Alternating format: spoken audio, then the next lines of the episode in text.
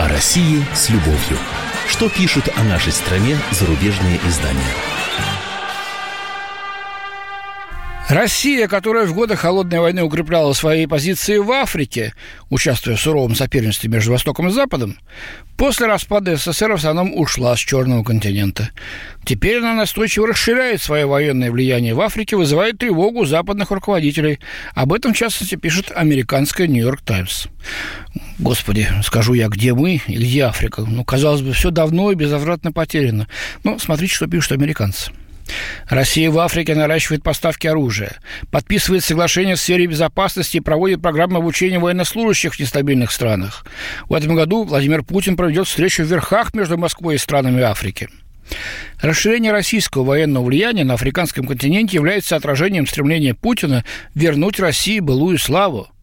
Но оно также стало иллюстрацией российского стремления выкраивать в Африке логистические и политические выгоды там и тогда, где и когда это возможно – Россия бросает новые вызовы в Африке, заявил в марте в Конгрессе командующий африканским командованием Пентагона генерал Томас Вальдхаузер. Оказывается, в Пентагоне есть еще и африканское командование. А вот заявление помощника президента США по вопросам национальной безопасности Джона Болтона, который тоже приводит «Нью-Йорк Таймс». Кремль продолжает продавать оружие и энергоресурсы в обмен на голоса в ООН. Ну, спрошу я, а что, собственно, такого-то? Работает такая тактика? Работает. Например, когда Генассамблея ООН в минувшем декабре поставила на голосование резолюцию с осуждением российской аннексии Крыма, так называемой, более двух десятков африканских государств воздержались, а четверо из них вообще проголосовали против. Да, Москва пока не может состязаться с американской внешней помощью и с огромными китайскими инвестициями на африканском континенте. Но вот что пишет «Нью-Йорк Таймс». Аналитики говорят, что Россия продвигает свои интересы в Африке из необходимости на основе выявляющихся возможностей.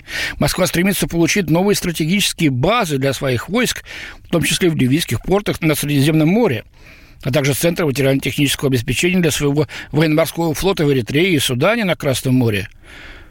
У России есть программы военно-технического сотрудничества с рядом африканских стран. И она помогает им оснащать национальные вооруженные силы современным оружием. Москва также стремится выйти на новые экономические рынки и получить новые энергоресурсы. В этих целях она иногда возрождает отношения со странами, с которыми дружила в советскую эпоху. Это очень опасно, сетует Нью-Йорк Таймс. Ну, для вас опасно, а для нас выгодно. Поэтому делали и будем делать то, что считаем нужным и полезным для своей страны. Вот так. Андрей Баранов, «Комсомольская правда».